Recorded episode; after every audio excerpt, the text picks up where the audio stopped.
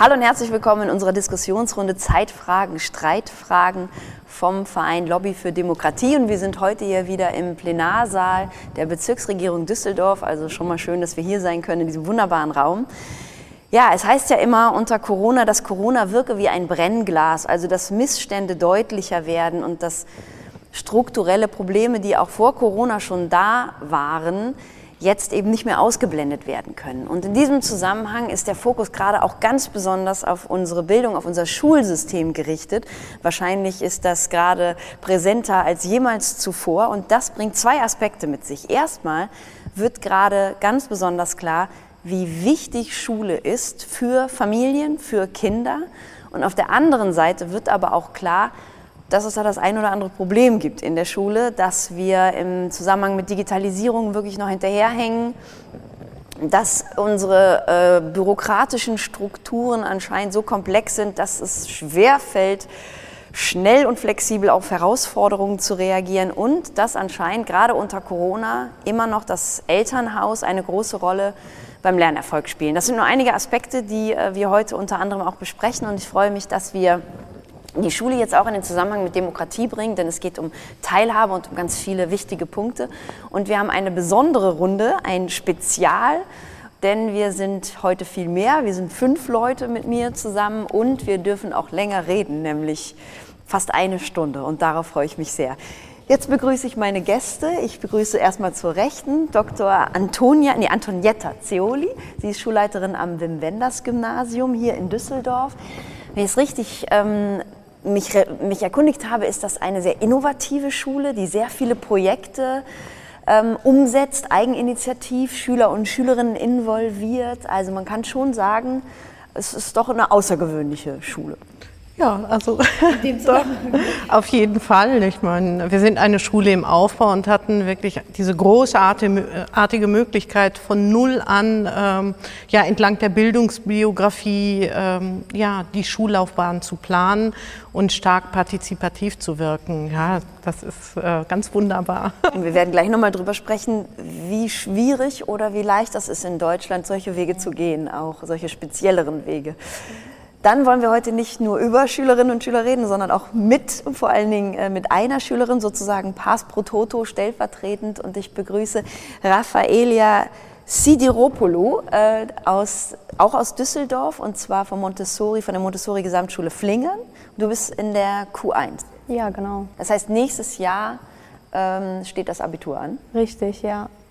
Und dann haben wir jemanden hier heute, der uns auch mal erzählen kann, wie jetzt gerade unter Corona, wie es Schülerinnen und Schülern geht, die eh sowieso schon Probleme haben, die in der Schule aus eigener Kraft häufig nicht mehr zurechtkommen oder gar nicht mehr zur Schule gehen, wie die eigentlich diese Phase und diese Zeit jetzt gerade noch mal erleben. Ich begrüße Alexander Jägers, Sozialpädagoge bei der Jugendberufshilfe Düsseldorf genau. und vor allen Dingen Teil des Rata-Modells. Und dann haben wir hier noch äh, jemanden, der eine Art Gesamtüberblick äh, mitbringt, nämlich von der Gewerkschaft. Gabriella Lorusso ist Leiterin im Stadtverband Düsseldorf, der GEW, der Gewerkschaft für Erziehung und Wissenschaft. Personalrätin auch ähm, in der Bezirksregierung und sitzt im Landesausschuss Ausschuss für Migration, Diversity und Antidiskriminierung. Und Sie sind Lehrerin. Ja. Also Gesamtpaket. Vielen Dank. Ich würde ganz gerne, nachdem wir jetzt erstmal vorgestellt haben, alle so eine Bestandsaufnahme machen. Vielleicht fangen wir mal bei Ihnen an. Wie ist das denn eigentlich für Sie? Jetzt ist ja die ähm, Q1 wieder im Präsenzunterricht. Das heißt, äh, alle dürfen wieder in die Schule. War das, ein, war das eine große Freude, erstmal eine Erleichterung? Ja, also äh, die Tatsache, dass wir seit März 2020 alle im Distanzunterricht sind, hat, denke ich, bei den meisten eine große Freude ausgelöst. Also dadurch, dass wir vor allem nicht mehr dieser Ungewissheit ausgesetzt sind, wann unser Alltag wieder seinen Rhythmus findet. Also war das das Problem vor allen Dingen, der Rhythmus und die Struktur im Alltag, die nicht gegeben war? War das ein, ein Problem unter Schülerinnen und Schülern? Ja, auf jeden Fall. Also ich denke, vor allem in der Pubertät ist es besonders wichtig, einen Rhythmus zu haben. Ich denke, worunter Schüler besonders gelitten haben, ist, dass der Schlafrhythmus verloren geht, wie gesagt. Und die Ernährung leidet darunter, genauso auch Bewegung. Also ich denke, das hat vielen Jugendlichen gefehlt. Ein Ausgleich zum Lernen, ob es im Bereich Sport oder Musik sei.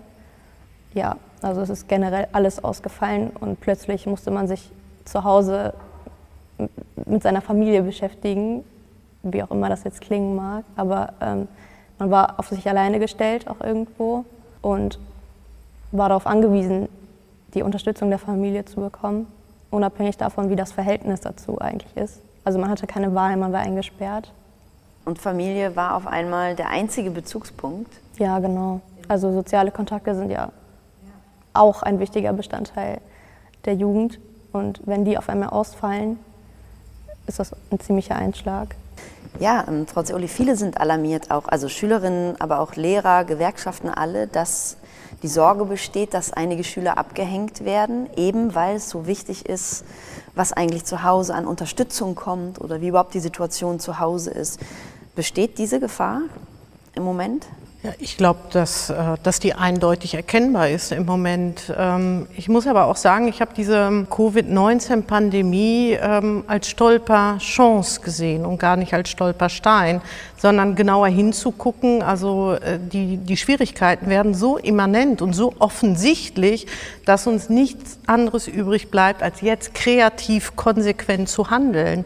So ähm, dass wir als Wim-Wenders-Gymnasium tatsächlich schauen, jetzt sind wir in der Pflicht und jetzt greifen die Konzepte äh, Kultur und Diversity sensibel. Also das ist ein großes Plus, dass, äh, dass wir ein interkulturelles Lehrerkollegium haben aus aller Welt, äh, so dass die tatsächlich auch die Zugänge zu den äh, Kindern jetzt erproben und zwar erfolgreich. Aber wie? Also was, es, es gab, gab ja keinen direkten Kontakt. Wie haben Sie denn die Schülerinnen und Schüler erreicht? Ach, es gibt sowas wie ein Telefon, da ruft man die Eltern an und sagt, hier bin ich.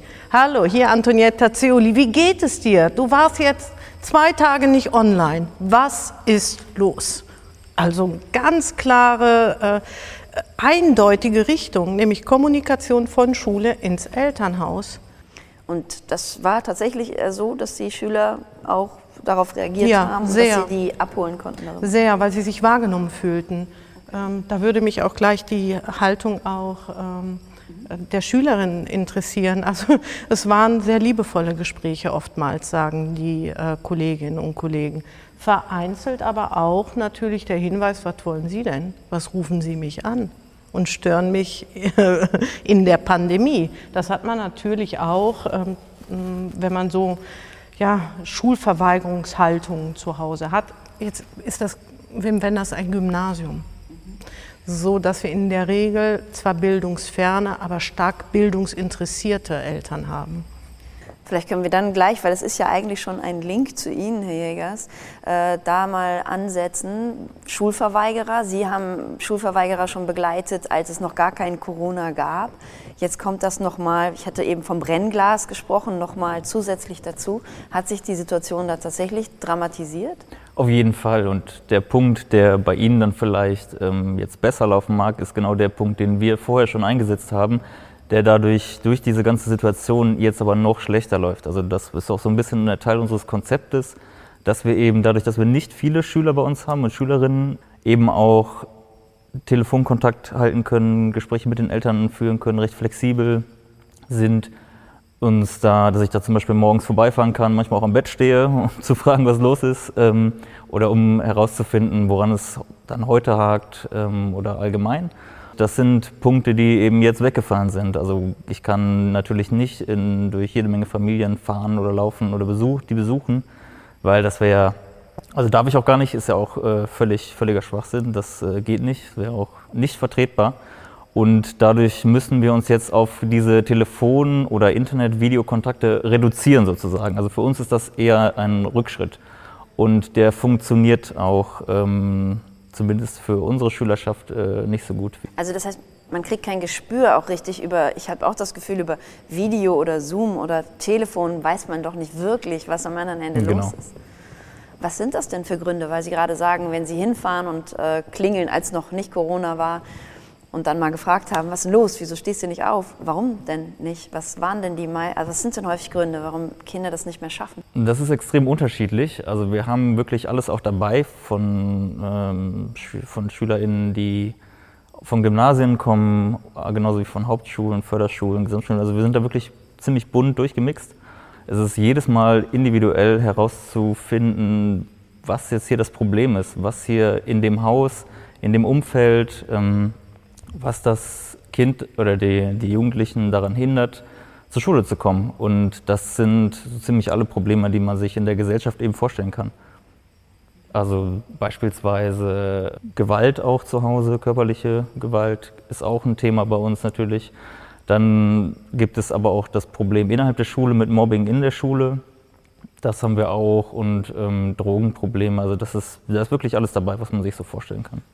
Und ist ihm denn vielleicht ähm, allen gemein, dass sie keine Perspektive sehen, in dem Moment zumindest, in, dass, sie, dass sie für sich keine Perspektive sehen? Mit Sicherheit. Also ich muss ehrlich sagen, ich kenne das auch von mir selber. In dem Alter hatte ich alles andere im Kopf außer äh, Schule und ähm, Abschlüsse machen oder irgendwie mich um Ausbildung zu kümmern. Und gerade wenn die Problemlagen so vielfältig sind und so schwerwiegend in deren Umfeld, dann ist da auch wenig Platz für Schule. Und unser großer Vorteil als Ratemodell war immer, dass wir eben sehr individuell sagen können, okay, bei dem oder bei der müssen wir jetzt eher Einzelunterricht machen, weil das klappt noch nicht in der Gruppe. Oder ähm, ich hatte mal eine Schülerin, die auch erst gar nicht aus dem Bett kam und äh, das war immer so Step by Step. Bin ich erst hingefahren mit ihr dann äh, zur Schule, dann war sie vor der Schule am Eingangsbereich, dann irgendwann schon an der Treppe und irgendwann schon oben vor dem Klassenraum. Also, aber das ging über Wochen und ähm, das sind einfach so einzelne Punkte, wo man eben gucken muss und wo gerade dieser direkte Kontakt ganz, ganz wichtig ist. Also wo man wirklich sehen kann, ähm, oder auch die, äh, die Jugendlichen sehen können, wie wir reagieren, wie wir positiv auf sie reagieren, vielleicht nicht direkt verurteilen, wie es im, bei anderen Formen der Fall ist oder auf ihrer ehemaligen Schule oder im Elternhaus. Und ähm, dass sie einfach angenommen werden mit all ihren Problemen, dass das was ist, ähm, was nun mal auch viele Jugendliche haben in dem Alter oder vielleicht auch gesondert, aber eben auf andere Art und Weise. Und genau in dieser Vielfalt der Probleme kann man sagen, das ist so, also das macht uns aus. Wir sind ganz vielfältig aufgestellt, auch von unserer Schülerschaft her. Aber allen ist klar, dass sie bei uns sind, weil sie eben Probleme haben und da die Schule verweigern. Deswegen wird man da dann auch nicht verurteilt, also weil es ja alle gemacht haben irgendwie oder machen. Und das als großes Problem, das fällt da schon mal zum Beispiel weg. Jetzt vor allen Dingen dann mit dem digitalen Distanzunterricht äh, ist es wahrscheinlich auch noch schwieriger, die zu überreden und zu überzeugen, jetzt vom Computerunterricht Genau. Da muss man auch noch dazu sagen, dass gar nicht mal die technischen Voraussetzungen überall gegeben sind, äh, Online-Unterricht zu ermöglichen äh, von Haus aus. Da sind wir aber relativ gut aufgestellt, weil wir da ähm, die äh, Jugendlichen, die das nicht konnten, mit iPads ausstatten konnten, sodass auf jeden Fall das äh, technisch schon mal gegeben war. Und wir hatten auch den großen, oder wir haben einfach die Zeit auch vor den Sommerferien genutzt, in, als es erst noch gruppenweise Unterricht war, tagesweise, dass wir gesagt haben, okay, ähm, es ist absehbar, dass das nochmal wieder passieren kann, dass es nochmal wieder schlimmer werden kann und dass Online-Unterricht nochmal wieder verstärkt nötig wird. Also schulen wir auch gleich direkt die Jugendlichen schon mal in Unterrichtseinheiten und sagen, ähm, hier, da müsst ihr da drauf klicken. Also die ganzen, die Basics einfach, wie man das ermöglichen kann auch für die, für die Jugendlichen. Und ähm, das haben wir direkt auch schon vor den Sommerferien gemacht. Genauso auch für unser Team. Also wir haben auch unser Team direkt vor den Sommerferien geschult, damit wir sofort, wenn es dann wieder schlimmer, ja, wurde es ja, also es war ja auch absehbar, dass wir auch direkt äh, bereit waren, sofort in den Online-Unterricht zu wechseln. Ganz wichtiger Punkt, weil was Sie da ansprechen, dass man den Kindern das beibringen muss, das ist etwas, was man, glaube ich, als Außenstehende sich sowieso fragt, was ist eigentlich in den Schulen los oder los gewesen? Ich meine, es ist seit, seit Jahren, wir machen alles digital. Wir ähm, kommunizieren digital, wir planen Reisen digital, wir spielen digital, wir lesen digital. Und an der Schule steht noch nicht mal ein Rechner, der WLAN-Anschluss hat. Also das ist ja wirklich unfassbar, was da verpasst worden ist. Ich weiß nicht, Frau Lorusso, vielleicht haben Sie da auch noch mal äh, so den Einblick von Lehrerseite, was kommen da äh, für Klagen auch bei Ihnen jetzt gerade an, bei der GEW, gerade in dieser Zeit? Ich bin selber an einer Schule, die auch sehr gut aufgestellt ist mit iPads und so weiter. Und äh, wir haben auch ähm, in jedem Klassenraum einen Beamer installiert und so weiter. Aber wir hatten bis zum letzten Schuljahr auch keinen, keinen WLAN, keinen Internetanschluss. Die äh, anderen Schulen sind nicht so gut ausgestattet wie unsere und ähm, es kommen immer wieder die ähm, Probleme, werden uns von Lehrer, Lehrkräften mitgeteilt, dass sie zum Beispiel keine Dienstgeräte haben. Jetzt sollen die Dienstgeräte zumindest in Düsseldorf schon ausgeliefert worden sein. Da ähm, wird aber von der Stadt so ein äh, Nutzungsvertrag äh, vorgelegt, den die Gewerkschaften nicht akzeptieren, zum Beispiel, oder ähm, wo die Nutzungsbedingungen für die Lehrkräfte sehr, sehr äh, von nachteilig sind. Wir haben allen Kolleginnen und Kollegen empfohlen, dass sie diese Verträge nicht unterschreiben, weil die Klauseln, die da drin sind, nicht, ähm, nicht günstig sind. Also es wäre, ähm, ich glaube, weil da weiß ich jetzt gar nicht, das heißt, die Lehrer mussten unterschreiben, dass sie ihre eigenen Rechner benutzen sollen oder was? Nein, Nein das Gegenteil. Also, die, also, also wir benutzen seit Jahren immer unsere eigenen ja. Geräte.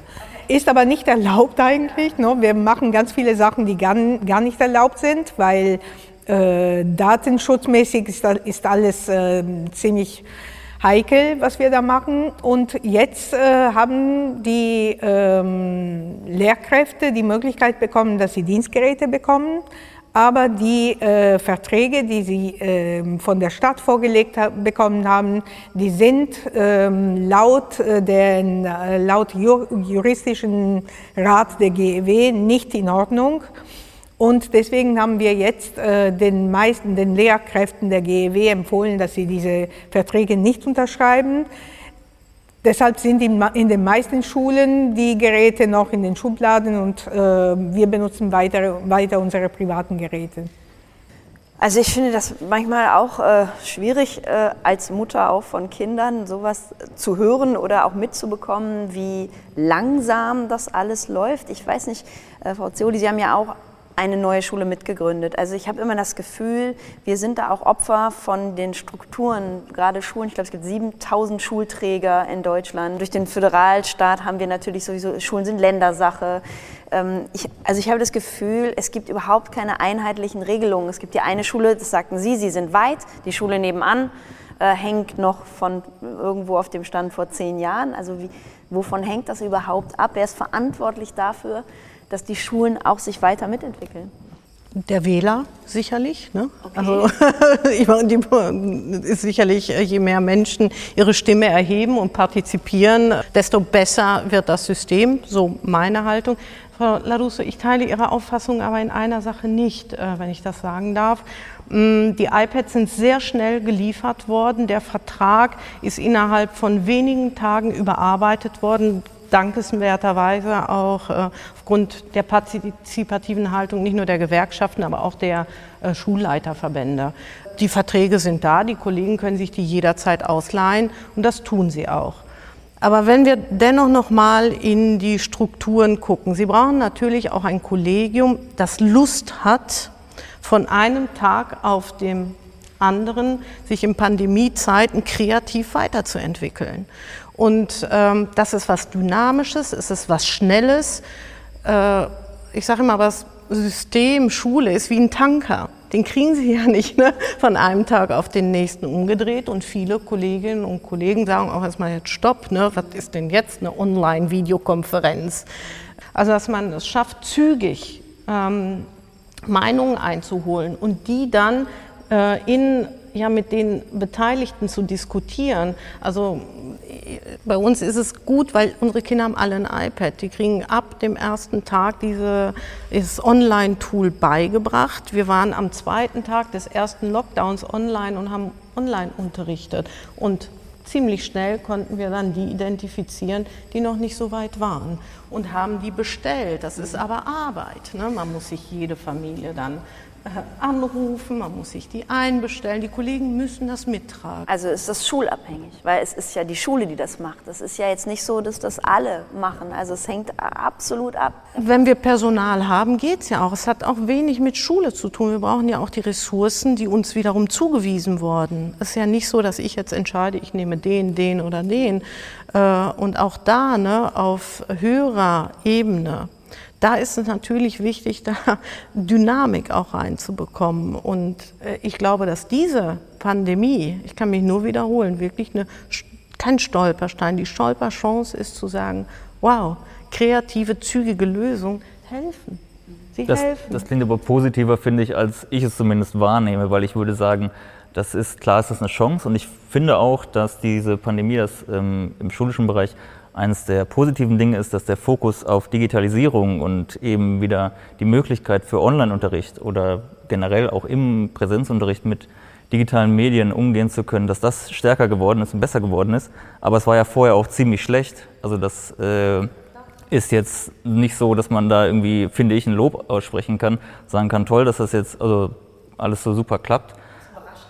Ich finde, genau, es ist eher, dass wir, dass wir hatten ein ziemliches Minuslevel und kommen jetzt auf irgendwie vielleicht einen Normalstand und ich finde, das hat keinen großen Lob äh, verdient für Politik oder wer auch immer das äh, entschieden hat, weil das ist ähm, zu schön geredet, finde ich ein bisschen. Und genau, also ja, es ist auch sehr schulabhängig, wie Sie das auch schon richtig gesagt haben, weil es gibt auch genug Schulen, die da nicht die, nicht die Möglichkeit haben oder vielleicht auch sicher auch vielleicht selber zu wenig getan haben. Das mag auch sein, da kenne ich die Einzelfälle nicht, aber äh, viele auch nicht so gut ausgestattet sind, auch nicht so gut wie bei uns. Also dadurch, dass wir relativ klein sind, gibt es vielleicht auch nochmal eher die Möglichkeit, oder gab es eher die Möglichkeit, dass wir da äh, alle gut ausstatten konnten. Aber, aber, nicht von den Schulen aus, sondern eben von Ihrem Verein, also von der Berufshilfe. Ja, unser Verein hat aber zwei Partnerschulen, über die das dann läuft. Also ähm, so wird das geregelt. Wir organisieren das nicht selber, ähm, also zumindest nicht direkt, aber das sind, ähm, man kann sich das Ratemodell so vorstellen wie ein erweiterter Klassenraum, also ein anderes Gebäude, der Schule oder den Schulen, äh, weil es zwei sind bei uns. Auch unsere Lehrer sind eben Lehrer offiziell der Partnerschulen, unterrichten aber ausschließlich bei uns.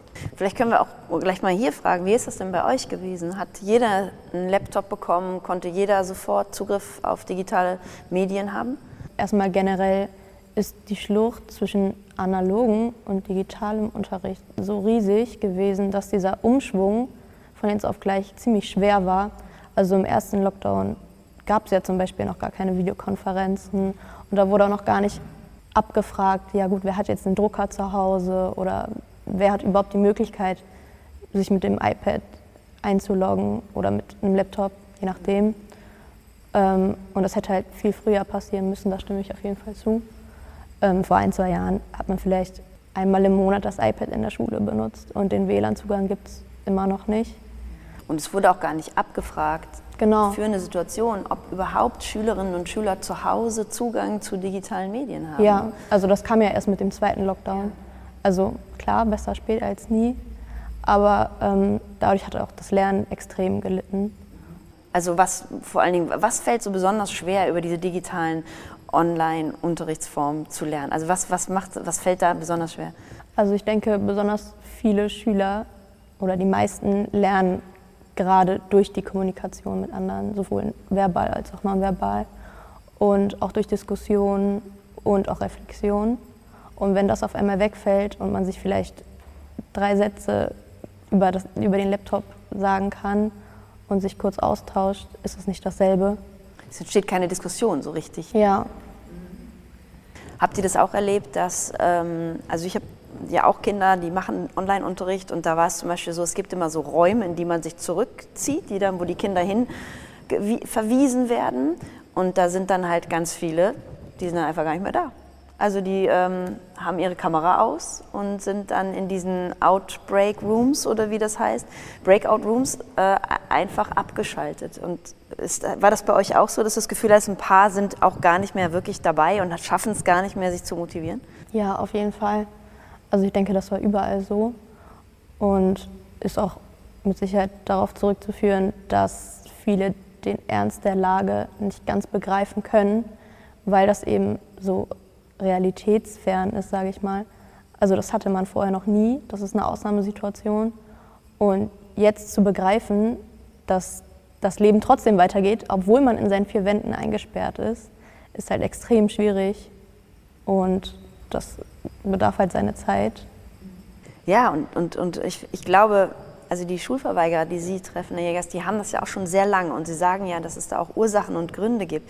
Und ich glaube, dass das jetzt tatsächlich dahin führt, dass viel mehr Kinder die Schule verweigern. Also jetzt auch aus vielleicht sogar viel banaleren, profaneren Gründen. Sie verstehen den Ernst der Lage nicht, das haben Sie genau gut gesagt. Oder sie können sich nicht motivieren oder verstehen das vielleicht auch teilweise gar nicht oder verpassen den Unterricht, all solche Dinge.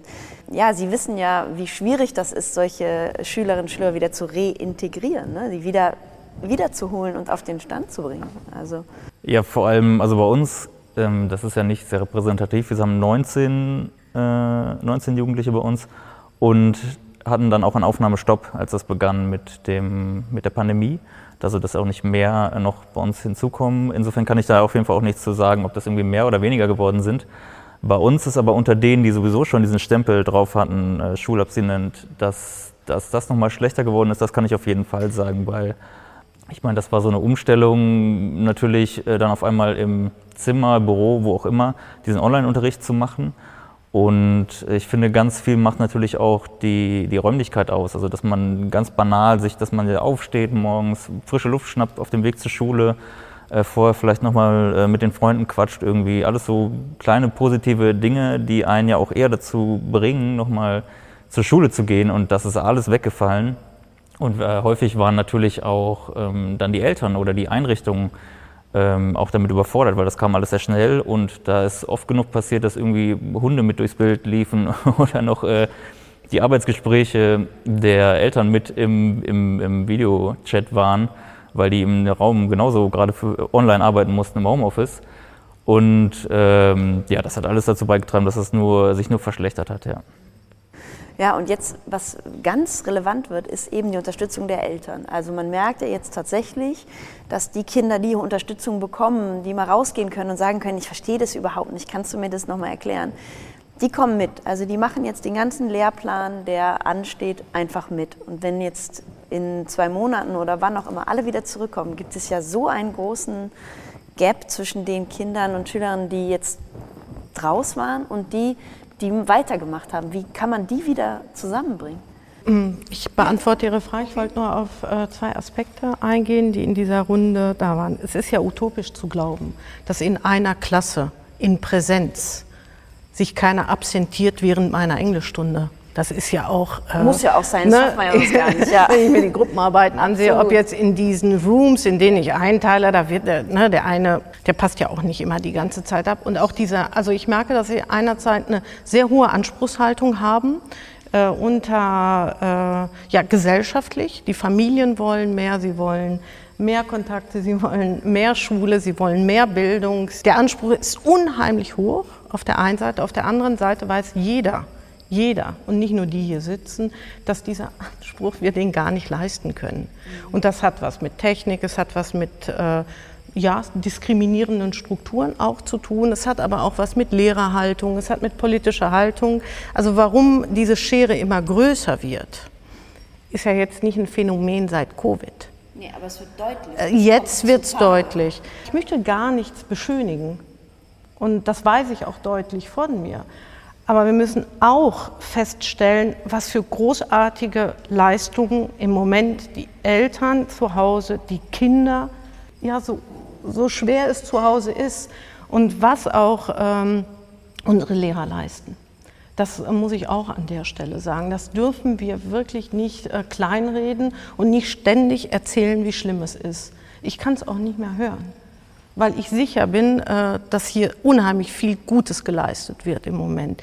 Die Schere überwinden geht nur, indem wir die Kinder bald wieder in der Schule haben. Ich teile deine Auffassung vollends. Die Kinder lernen über Beobachten, über Sehen, über Berührung. Äh, das Kind ist ja ganzheitlich. Und entschleunigen wir muss denn jetzt alle ganz schnell, müssen jetzt alle alles ganz schnell aufholen? Können wir nicht mal das Kind so nehmen, wie es ist, mit den psychischen Folgen? Die sind ja jetzt noch gar nicht abzusehen. Die kommen doch noch auf uns alle zu und zwar gesellschaftsweit. Also es wäre gut, sich jetzt schon darauf vorzubereiten, äh, ob wir nicht noch mehr multiprofessionelle Teams an die Schulen holen durch Schulpsychologen. Aber ist das nicht so, dass wir jetzt eine Phase erleben, dass wir am Anfang im letzten Lockdown, dass wir am Anfang wirklich alle gar nicht wussten, wie das laufen soll und dass wir alle ein bisschen gesucht haben nach dem Modell, wie soll jetzt die Schule weitergehen, was, was können wir jetzt machen? Und dass es dann äh, jetzt in, in diesem Lockdown, dass es am Anfang so ein bisschen eine Begeisterung gab, wie gut das alles funktioniert und wie gut die Schüler alle mitmachen. Und jetzt sind wir wieder ein bisschen müde. Und dass, dass wir merken, also ich bin Klassenlehrerin einer Klasse 5 zum Beispiel, und meine Schülerinnen und Schüler, die sind mittlerweile sehr, sehr müde und haben wirklich nicht so wirklich die Lust, jeden Tag stundenlang am Computer zu sitzen. Einige ähm, sprechen gar nicht mehr Deutsch, weil sie zu Hause natürlich kein Deutsch mehr haben und die sprechen das nur in diesen Online-Stunden. Das darf man auch nicht vergessen. Das sind auch Familien, die in den besten Fall ein bisschen ähm, die Schule als, als, als ähm, wie soll ich sagen, als äh, Hoffnung haben, aber andererseits, einige sind auch sehr bildungsfern und für sie ist die Schule nicht so wichtig. Und äh, um die Schülerinnen und Schüler, da mache ich mir wirklich Gedanken, weil äh, ich will sie auch so bald wie möglich wieder in der Schule haben, weil die Gespräche, die wir in der Schule führen können, die können wir am Telefon gar nicht führen. Das geht nicht. Aber wenn Sie das erzählen, was muss denn Schule leisten, was vielleicht Eltern auch nicht können oder also was wir versuchen zu leisten, ist den Schülerinnen und Schülern einen Ort anzubieten, wo sie sich ähm, orientieren und wohlfühlen können. Wir vermitteln auch Freizeitaktivitäten oder andere Sachen wir, ähm, ich weiß nicht, also die Schule kann auch äh, soziale Kontakte anbieten, was die Familie oft nicht so wirklich leisten kann. Psychologische Hilfe auf jeden Fall. Wir haben ganz viele Fälle von Schülerinnen und Schülern, die ähm, eine schwierige Situation haben zu Hause. Ja, auf jeden Fall Gespräche immer. Ich möchte gerne auch noch mal auf die Kinder gucken, die total fleißig sind unsere wirklich äh, Kinder, die total gerne lernen, die im Übrigen auch in die Überforderung gehen, weil sie nämlich alles richtig machen wollen und auch nichts verpassen, weil sie wollen ja Abitur machen und studieren. Auf die Kinder gucken wir im Moment fast gar nicht. Wir reden immer über diese Schere, über äh, bildungsferne Kinder, über Leistungsverweigerung. Ich fände schon ganz schön, auch mal die andere Seite zu gucken. Ja, aber sind das Kinder, um die man sich jetzt Sorgen machen muss? Wahrscheinlich eigentlich nicht. Also ich glaube, die bekommen ja vielleicht dann auch genügend Aufmerksamkeit. Also ich muss Ihnen ehrlich sagen, es ist äh, die Aufgabe von Schule und so sehe ich jetzt meine Rolle als Schulleiterin, mich um alle Kinder zu kümmern und hier nicht zu diskriminieren. Äh, der kommt aus dem Elternhaus, das so und so ist und das, äh, der, nee. Also ich glaube, dass leistungsstarke Kinder einen unheimlichen Druck haben. Die Erfahrung habe ich gemacht, dass besonders kluge Kinder auch sehr leicht in die Leistungsverweigerungshaltung oder in sich absentieren gehen, eben weil das einfach alles zu viel ist ist. Und ich glaube, dass wir uns genauso sorgen müssen. Daher nochmal, ja, ich hätte gern Schulpsychologen im Haus. Denn meine Kollegen sind Experten fürs Fachliche, für die Ort der Begegnung, auch für das Miteinander, ne? den, den Schüler ansprechen. Äh, aber sie sind fachlich ausgerichtet. Ziel, zumindest am Wim Wenders, ist das Abitur und eine gute Berufsvorbereitung. Ähm, ich glaube, wir brauchen Hilfe von außen ich glaube, warum wir jetzt vielleicht eher den Fokus und auch häufig in, gerade in dieser Diskussion, auch, auch so in anderen Medien auf die Kinder legen, die nicht mitkommen, das liegt natürlich daran, dass es geht um Teilhabe. Es geht darum, inwiefern haben die noch Chance auf Teilhabe in unserer Demokratie, an unseren gesellschaftlichen Prozessen. Und ich glaube, da müssen wir vielleicht doch eher den Fokus drauf legen, um die auch dahin zu bringen, dass sie die Möglichkeiten haben. Da spricht da nichts gegen. Aber ich bin äh, für diese Ausgrenzung die, der Schülergruppen, die wegfallen, weil sie einfach zu viel machen, die sind nicht weniger von Depression gefährdet als jene, die, ja, die tatsächlich zu Hause auch allein gelassen werden. Jetzt ähm, ist aber in dem Zusammenhang zu Hause alleine gelassen. Genau, und das sind dann natürlich auch Kinder, die schaffen es auch teilweise trotzdem ohne Unterstützung, weil sie es sich wirklich aus eigener Kraft ähm, sich einbringen können. Ich weiß gar nicht, wie das bei Ihnen ist. Wie schaffen Sie das, sich zu motivieren, dran zu bleiben, weiterzumachen? Was ist so Ihr Motor? Das ist eine sehr gute Frage. Also ich denke, zuerst mal habe ich nicht wirklich eine Wahl, wenn ich einen Abschluss schaffen möchte. Ähm, und das ist im Endeffekt der Ansporn. Ja, ich will mein Abitur gut abschneiden und ich gehe auch gerne zur Schule. Und dadurch, dass ich einen Rhythmus in meinem Alltag behalten möchte, geht es mir darum, das so gut wie möglich aufrechtzuerhalten. Und das funktioniert nur, indem ich dann irgendwann mich dazu aufraffe, aufzustehen und dem Rhythmus so gut wie möglich nachzugehen. Es gibt noch ein ganz spannendes Projekt äh, an Ihrer Schule, nämlich das heißt nämlich Demokratie erleben. Das ist ein Projekt, an dem Sie auch teilnehmen. Wie, äh, was lernen Sie denn da? Wie erlebt man denn Demokratie als Schülerinnen und Schüler? Ja, also ähm, wir sind im Projektkurs sehr wenig Schüler, sodass wir ziemlich lebreiche Diskussionen führen können, sage ich mal. Wir beschäftigen uns zum Beispiel momentan mit dem Thema Feminismus und ähm, machen riesige Fortschritte, ähm, belehren uns auch gegenseitig, sage ich mal. Also ähm, dadurch, dass jeder eine unterschiedliche Meinung hat, funktionieren die Diskussionen super gut. Also der Gesprächsstoff geht eigentlich gar nicht aus. Es gibt immer irgendwas, worüber man diskutieren kann. Und man fühlt sich auch ähm, wertgeschätzt, weil ähm, man sich, also man gibt sich gegenseitig ein Feedback. Und das fehlt vielleicht auch vor allem in der Zeit, wo man zu Hause sitzt. Und diesen Projektkurs konnten wir auch führen, trotz der Tatsache, dass wir im Distanzunterricht waren. Und das war ein Riesenausgleich. Also das ist, also ich sehe das als Teil meiner Freizeit. Das macht echt Spaß. Demokratiearbeit. Das heißt, ähm, lernt ihr da auch so zu streiten und zu debattieren? Weil, also von dass man auch Argumente sich gegenseitig versucht zu überzeugen und so, weil das ist etwas, was ja ganz wichtig ist, was wir gerade merken, was wichtig ist. Ja, auf jeden Fall. Also dadurch, dass wir in der 12. Klasse sind, denke ich, dass wir schon ziemlich oft mit dem Thema Debattieren und Diskutieren in Berührung gekommen sind. Und das wird jetzt halt immer mehr verfeinert.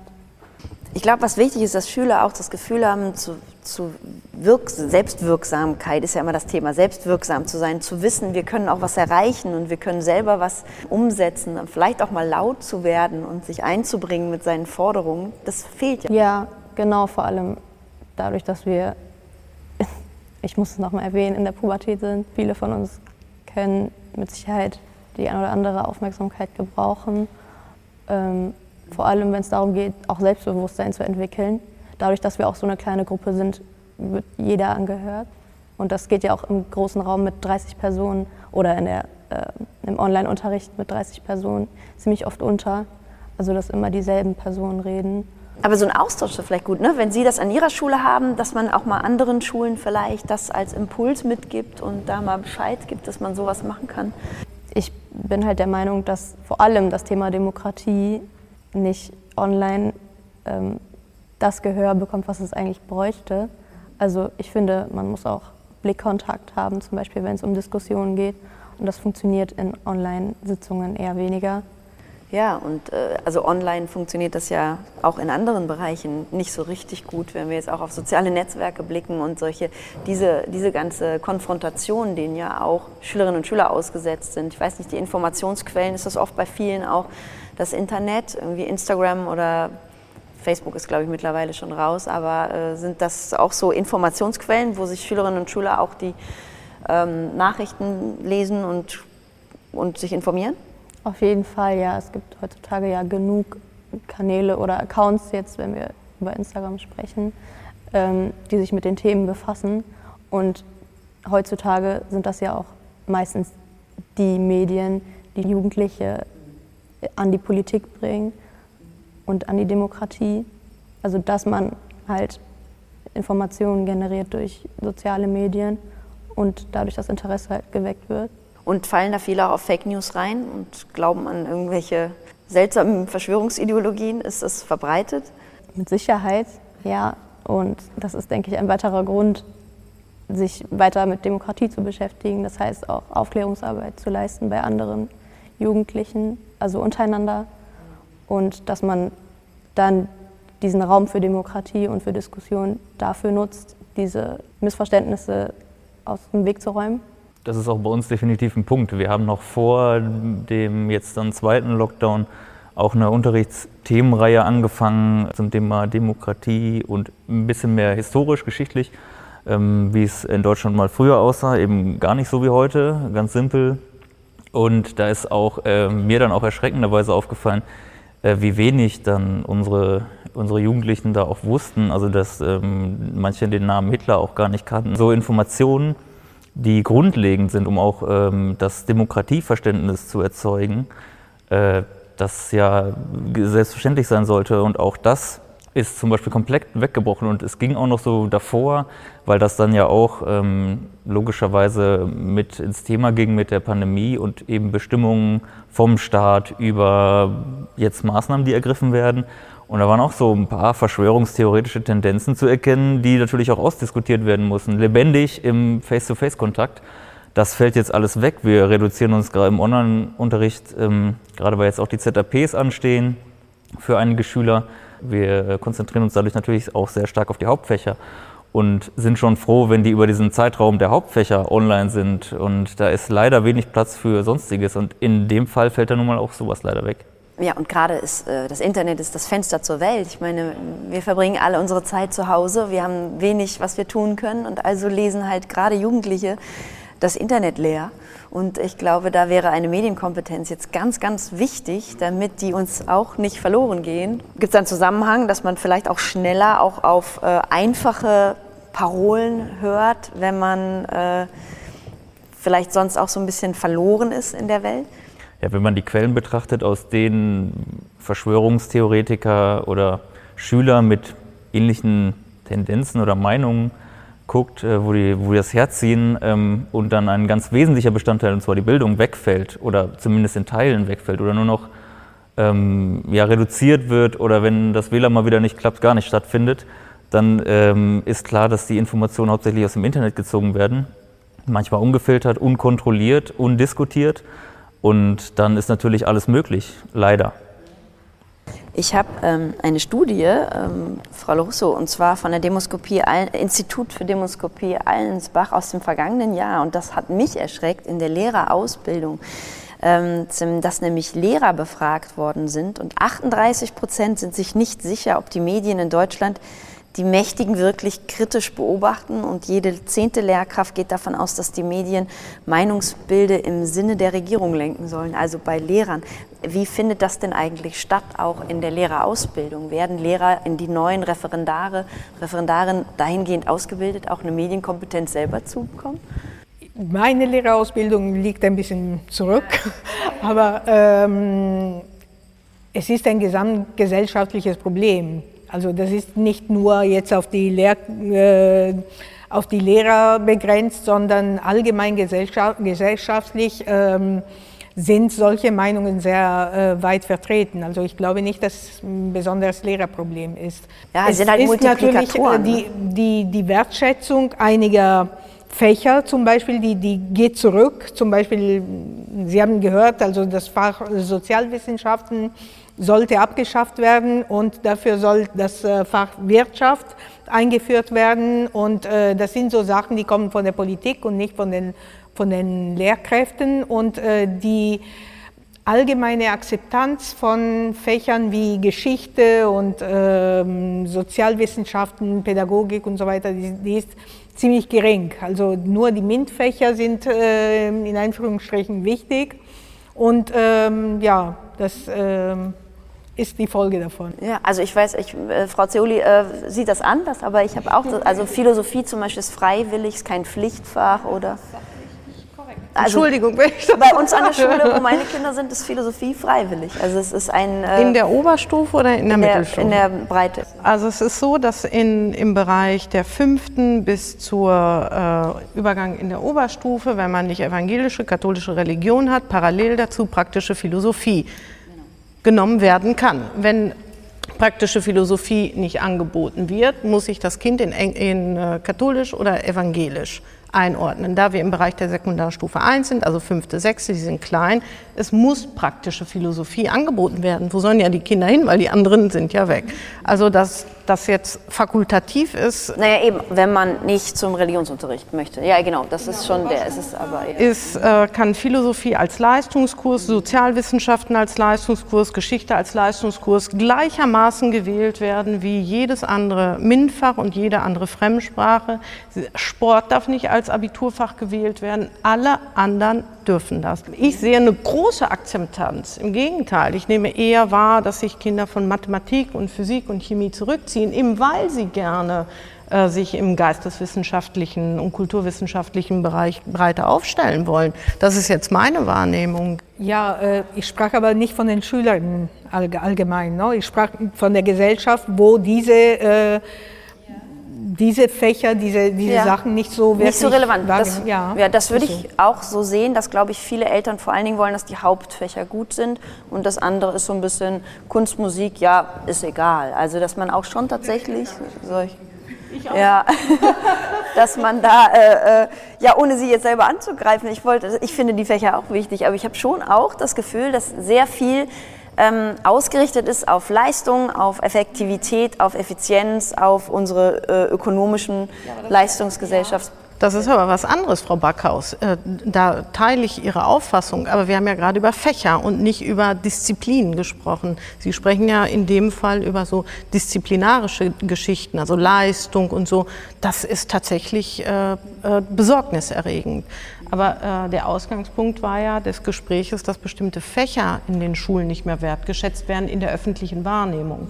Mm, ich habe eine, eine andere Wahrnehmung dessen.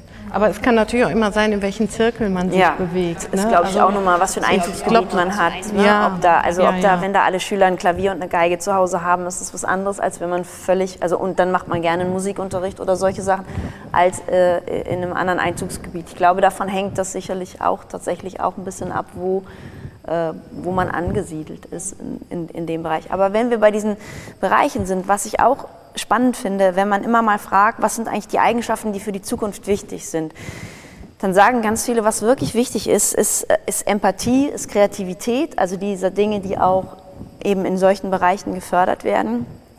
Wie kann man in der Schule dafür sorgen, dass Kinder auch einfach mal wieder Empathie entwickeln und auf Solidarität setzen und nicht immer eher in dieser Konkurrenz-Wettbewerbgesellschaft sind. Was haben Sie da für Ansätze, für Formate? Also wir haben uns verabschiedet vom Projekt TITES. Das ist so eine Krankheit, Frau Backhaus, die hat in den Schulen so Einzug gehalten. Machen wir hier mal ein Projekt, da ein Projekt zu Empathie und zu Demokratie und, und hier nochmal ein Projekt. Davon haben wir uns jetzt als Wim Wenders verabschiedet, sondern wir sagen, wir machen es in allen Fächern entlang der Bildungsbiografie der Kinder. Das heißt, in jedem Schuljahr positionieren wir im Curriculum in allen Fächern diese Themenfelder. Die heißen dann äh, Interreligiosität. Das kann man im Übrigen auch in Mathematik machen. Ich habe eine großartige Mathestunde dazu gesehen. Wie wird Mathe in Russland gemacht? Wie wird dieser mathematische Weg hier gemacht? Ne? Welchen haltet ihr? Dann gibt es eine Schalte zur Partnerschule in Budapest und man findet einen Konsens. Welcher? Also ich glaube, wir müssen entlang der Bildungsbiografie denken und weg von diesen Projektitis-Geschichten. Denn was behalten die Kinder? Projekt fängt an, Projekt ist zu Ende, schönes Erlebnis, tschüss. Wenn wir so ein Diskussionsforum ab der fünften Klasse hätten, ja. wie großartig wäre ja. das bis in die Oberstufe? Dann, Unterrichtsfach. Ja. Streit, Debattenkultur. Sowas. Also man braucht gar nicht, wir können es schon in jeden Unter. Es muss ja, nur das Commitment dazu geben. Es ist eine Haltungsfrage. Nicht, dass wir das nicht haben oder wollen. Wir müssen es nur implementieren und dann gibt es natürlich andere Hürden. Die, sind die Lehrpläne denn so ausgerichtet, dass man das einfach machen kann? Ja, also, also die sind so ausgerichtet, dass es immer diesen Deutungsbereich gibt. Also ja, man muss natürlich hier und da mal kreativ denken. Aber es gibt in allen äh, Bereichen, äh, all, alle Fächer finden das. Also unsere Kollegen mussten ja jetzt diese, bei Ihnen wahrscheinlich auch, entlang der Bildungsbiografie ein Curriculum schreiben. Und die haben sich wirklich akribisch auf den Weg gemacht, wo die Dinge, die uns so wichtig sind in der Demokratieerziehung, sich wiederfinden. Und die haben wir gefunden. Und das geht wirklich durch alle Jahrgangsstufen durch. Ja. Also man muss sich hinsetzen und ich glaube, ja, es hängt es wahnsinnig Arbeit. viel ja. an Lehrern, an Einzelpersonen, an Schulen, an einem Kollegium. Also so von dem, was ich mitbekomme, bestehen auch darin Ungerechtigkeiten, dass es davon abhängt, wo geht mein Kind eigentlich zur Schule, zu welcher Schule geht das, wie wird sich da eingebracht und äh, ja, und Elternarbeit ist da auch ganz wichtig, weil die Kinder natürlich die Hälfte der Zeit bei uns und die Hälfte der Zeit in der Familie verbringen. Und wenn wir ähm, mit den Familien keinen Kontakt haben, dann können wir gar nichts erreichen. Also die Erfahrung habe ich oft gemacht. Ich wollte noch zu den Distanzunterricht sagen, ich weiß nicht, ob Sie das gleiche Gefühl haben. Es gibt ganz viele Stille, vor allem Mädchen, die jetzt ganz groß rausgekommen sind im Distanzunterricht und ja. die sind, ja, die fühlen sich sicherer, Super. weil sie zu Hause sind und weil sie nicht unbedingt vor dem ganzen Plenum sprechen und dann haben sie sich total verändert und entfacht und ähm, entwickelt. Also das ist vielleicht ein kleiner positiver Lichtblick ja, kann ich für uns nicht sagen. Äh, die Idee hatten wir auf jeden Fall auch, dass wir gesagt haben, gerade bei, ähm, bei Jugendlichen, die sich da weniger trauen oder neu vielleicht auch sind bei uns ähm, und dann schon vor dem zweiten Lockdown ein bisschen wieder eingebrochen sind oder komplett eingebrochen sind, dass wir dann gedacht haben, ja, jetzt sind die ja vielleicht online von zu Hause aus, vom, vom privaten Rechner, also in einem Umfeld, das sie, das sie eher gewöhnt sind und dann äh, ja vielleicht doch mal auch eher im Unterricht sind, wenn dann auch online, eher als im Präsenzunterricht. Aber unserer Erfahrung nach ist das so gar nicht passiert, nee. Aber was da ja jetzt auch interessant ist, wenn Sie sagen, dass äh, nur in Kooperation mit den Eltern Dinge funktionieren, das ist ja wahrscheinlich auch ein Punkt, der bei Ihnen dann oft. Ein wesentlicher. Also es ist ganz wichtig in meiner Arbeit auch, dass ich eben die Verbindung schaffe, wenn wir denn, ähm, wenn da jemand neu ist, zu gucken, okay, was ist da, wo, natürlich, wo liegt das Problem? Und ähm, was ist vorhanden? Also ich, das, das Netzwerk zwischen Therapeuten, Gerichtshelfer, ähm, Betreuer, Eltern, dass äh, ich da gucke, wo kann ich ansetzen und vor allem, wie kann ich alle zusammenbringen. Also alle Faktoren, die da auf diesen äh, Jugendlichen einwirken, da an einen Tisch zu bringen hauptsächlich. Und genau das ist ja leider weggefallen. Also das war gar nicht möglich. Und da sind Hilfeplangespräche, da haben nicht mehr stattgefunden. Da ist äh, leider sehr viel weggebrochen von dem, was, was sehr essentiell ist für die Arbeit, eben um da auch nochmal an die Jugendlichen ranzukommen. Also dass man guckt, was ist da überhaupt zu Hause los, was war in der alten Schule los, ist da Therapie oder nicht? Oder gibt es da schon Gerichtstermine, solche Dinge. Was ich da immer interessant finde bei diesen Biografien, die Sie ja begleiten bei den Menschen, ähm, es heißt ja immer auch in der Demokratie, das Versprechen wird gemacht, du musst dich nur ein bisschen anstrengen, dann, dann wird was aus dir. Also dann kannst du das auch schaffen. Aber es wird ja da relativ deutlich, dass die Ausgangspositionen doch sehr unterschiedlich sind. Also dass eben so eine Ungerechtigkeit einfach strukturell angelegt ist.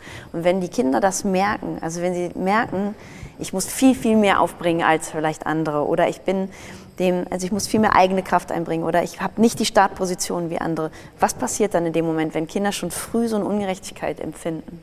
Bei uns kann man auf jeden Fall sagen, dass genau dieser Druck ähm, vielleicht, äh, der dazu führt, zu diesem Ungerechtigkeitsempfinden auch, dass man ähm, als Jugendlicher sieht, ähm, die anderen zeigen gute Noten, ich nicht, äh, ich, dann gehe ich gar nicht erst zur Schule, dass dieser Druck bei uns einfach rausgenommen wird. Und wir sagen, hier, guck doch erstmal, komm erstmal an, wir gehen äh, eine Runde spazieren oder was, oder ähm, machen erstmal hier so einzelne Projekte und ähm, gucken erstmal, wie es dir geht, dass wir dir bei allem anderen helfen können, bevor wir dann erstmal zum Schulischen kommen. Dass Sie das Gefühl haben, Sie haben auch eine Chance, Definitiv, auch eine Perspektive? Ganz genau, ganz genau. Das ist ja wahnsinnig wichtig, dass man den Schülerinnen und Schülern das Gefühl gibt, äh, es, es kann was aus euch werden. Vielleicht nicht immer gekoppelt an dieses, ihr müsst euch nur anstrengen, weil das ist natürlich wieder ein Versprechen, was nicht eingehalten werden kann aber dass man zumindest ihnen das äh, Gefühl gibt, sie sind richtig, sie sind genau so, wie sie sind, äh, völlig zu akzeptieren. Mhm. Ihr seid wichtig, ne? dass genau, und vor allem, dass ähm, häufig auch das starre System Schule, was in vielen Teilen sehr veraltet ist vielleicht noch oder ähm, ja, mal durchaus reformiert werden sollte, dass es daran zum Beispiel liegen könnte, dass die, die, Jugendlichen bei uns sind und weniger irgendwie an ihnen selbst oder den Familienverhältnissen oder sonstigen, sondern dass man da ja bei uns auch die Möglichkeit schafft und auch sagen kann, was jetzt im letzten Halbjahr auch schon passiert ist, dass wir da auch gesagt haben, bei Jugendlichen, bei denen es besser lief, okay, dann guckt mal eine Woche, zwei Wochen in einer anderen Schule, in einer Regelschule und wenn euch das gefällt, dann macht, geht, macht ihr da weiter und euren Abschluss. Und das hat bei drei ähm, Jugendlichen auch geklappt, dass sie tatsächlich dann da dauerhaft geblieben sind. Also sozusagen bei uns stabilisiert wurden und dann jetzt äh, auf, wieder auf einer Regelschule sind. Und das ist der beste Fall auf jeden Fall. Ja, und ich meine, da haben Sie natürlich noch einen wichtigen Punkt angesprochen mit äh, Reformieren des Schulsystems. Das ist wahrscheinlich ja auch was, was, was Sie von Grund auf versucht haben, zumindest nicht das ganze System zu reformieren, aber in Ihrer Schule doch einen besonderen Weg zu gehen mit anderen Ansätzen im Rahmen des Curriculums. Ja, ich denke, so ziviler Ungehorsam hilft einen sehr dabei, ne? dass man sagt, okay, das war immer so, äh, scheint ja auch zu funktionieren, gucken wir mal trotzdem hin. Also ich glaube, dieser Begriff trotzdem. Ein bisschen mal gucken, was man ändern kann. äh, von der Resilienzerfahrung der Kinder, die, die sicherlich Diskriminierung wahrnehmen, jeden Tag, davon profitiert. Also zu schauen, was hat das mit dir gemacht? Ne? Man schöpft ja natürlich auch eine Kraft zu sagen, trotzdem. So, jetzt erst recht. Und ähm, da ist gar kein Unterschied zwischen Distanz- und Präsenzlernen, denn im Distanzlernen haben viele Kinder ihre Rolle umdefiniert, so meine Wahrnehmung. Ähm, die, die ruhiger waren, durften endlich mal auftrumpfen und was präsentieren online. Aber natürlich die, die ähm, vielleicht früher gerne auffällig waren in der Klasse und laut, die Rolle ist weg. Ne? Es wartet keiner mehr auf so ein Off, äh, jemand aus dem Off. Ähm, dass dieser Schüler sich eine neue Rolle jetzt geben muss. Äh, das müssen wir wirklich wertschätzen. Sie haben vorhin gesagt, was brauchen wir? Ja, wir brauchen Empathie, wir brauchen eine Wertschätzung und die Annahme, dass der andere vielleicht recht hat. Mhm. Und das ist was, was ja gerade in den Debatten absolut fehlt. Äh, ich glaube, ich habe seit Jahren nicht mehr in einer Diskussion gehört, stimmt, du hast recht. Das sagt ja gar keiner mehr, weil man bleibt ja schon erstmal aus Prinzip in seiner Position und ähm, Menschen wollen sich Argumente eh nicht mehr anhören, sondern haben ein Gefühl, da müssen wir ja auch hin. Aber deswegen waren wir bei dem Fach streiten, diskutieren, debattieren, dass man auch schon früh lernt, nicht immer, dass das bessere Argument zählt, aber dass man sich das mal anhört und dass man. Ja, nicht der lauteste vor allem. Das ist auch ein sehr wichtiger Punkt. Das, bitte? Das? Nicht die lauteste Person ist, hat immer recht. Ja, genau. Die, ja, die am, am lautesten ist, das ist auch ein großer Punkt. Es sind nicht immer die Lauten, die sind, die die Wahrheit sprechen. Ja, also es gibt, ähm, es gibt einiges zu tun. Es gibt aber Schulen, die jetzt vor allen Dingen gerade neu im Aufbau sind, die Dinge ändern. Aber kann man denn davon sprechen, dass, dass das der große Wandel ist? Oder muss dann doch, was muss noch passieren, damit das Schulsystem doch noch weitergeht? Wo müssen noch Strukturen durchbrochen werden? Boah, das ist so eine schwierige Frage, Frau. Wo fangen wir an? Ich glaube, wir müssen uns daran erinnern, warum wir Lehrer geworden sind. Denn wir sind Lehrerinnen und Lehrer geworden aus Liebe zum Kind. Die Lehrer sind für die Schule da, nicht die Schule umgekehrt. Wir sind für die Kinder da und nicht die Kinder für uns. Einfach sich daran erinnern, warum wir diesen wunderbaren Beruf ergriffen haben. Ich glaube, damit würden wir schon unheimlich viel gewinnen und die vielen tollen Lehrerinnen und Lehrer auch ja. mal wertschätzen, denn die gibt es. Absolut. Und sie kriegen, glaube ich, aber die Wertschätzung durch die Resonanz der Schüler, oder? Ich, ja, und die sind im Moment im, im Online-Unterricht. Das ist auch schwierig für, für die Lehrer. Ne? Wir leben ja auch davon, dass wir ja, in unseren Netzwerken, auch mal im Kollegium töttern und ein Espresso trinken, die Schülerinnen mitnehmen zu irgendeiner Veranstaltung. Ich glaube, wenn, wenn wir konsequent diese Erinnerung öffentlich leben, brauchen wir gar nicht so viel am System ändern. Schule, Schule ist gut, sie ist wichtig, sie ist verpflichtend und jeder hat Anspruch drauf.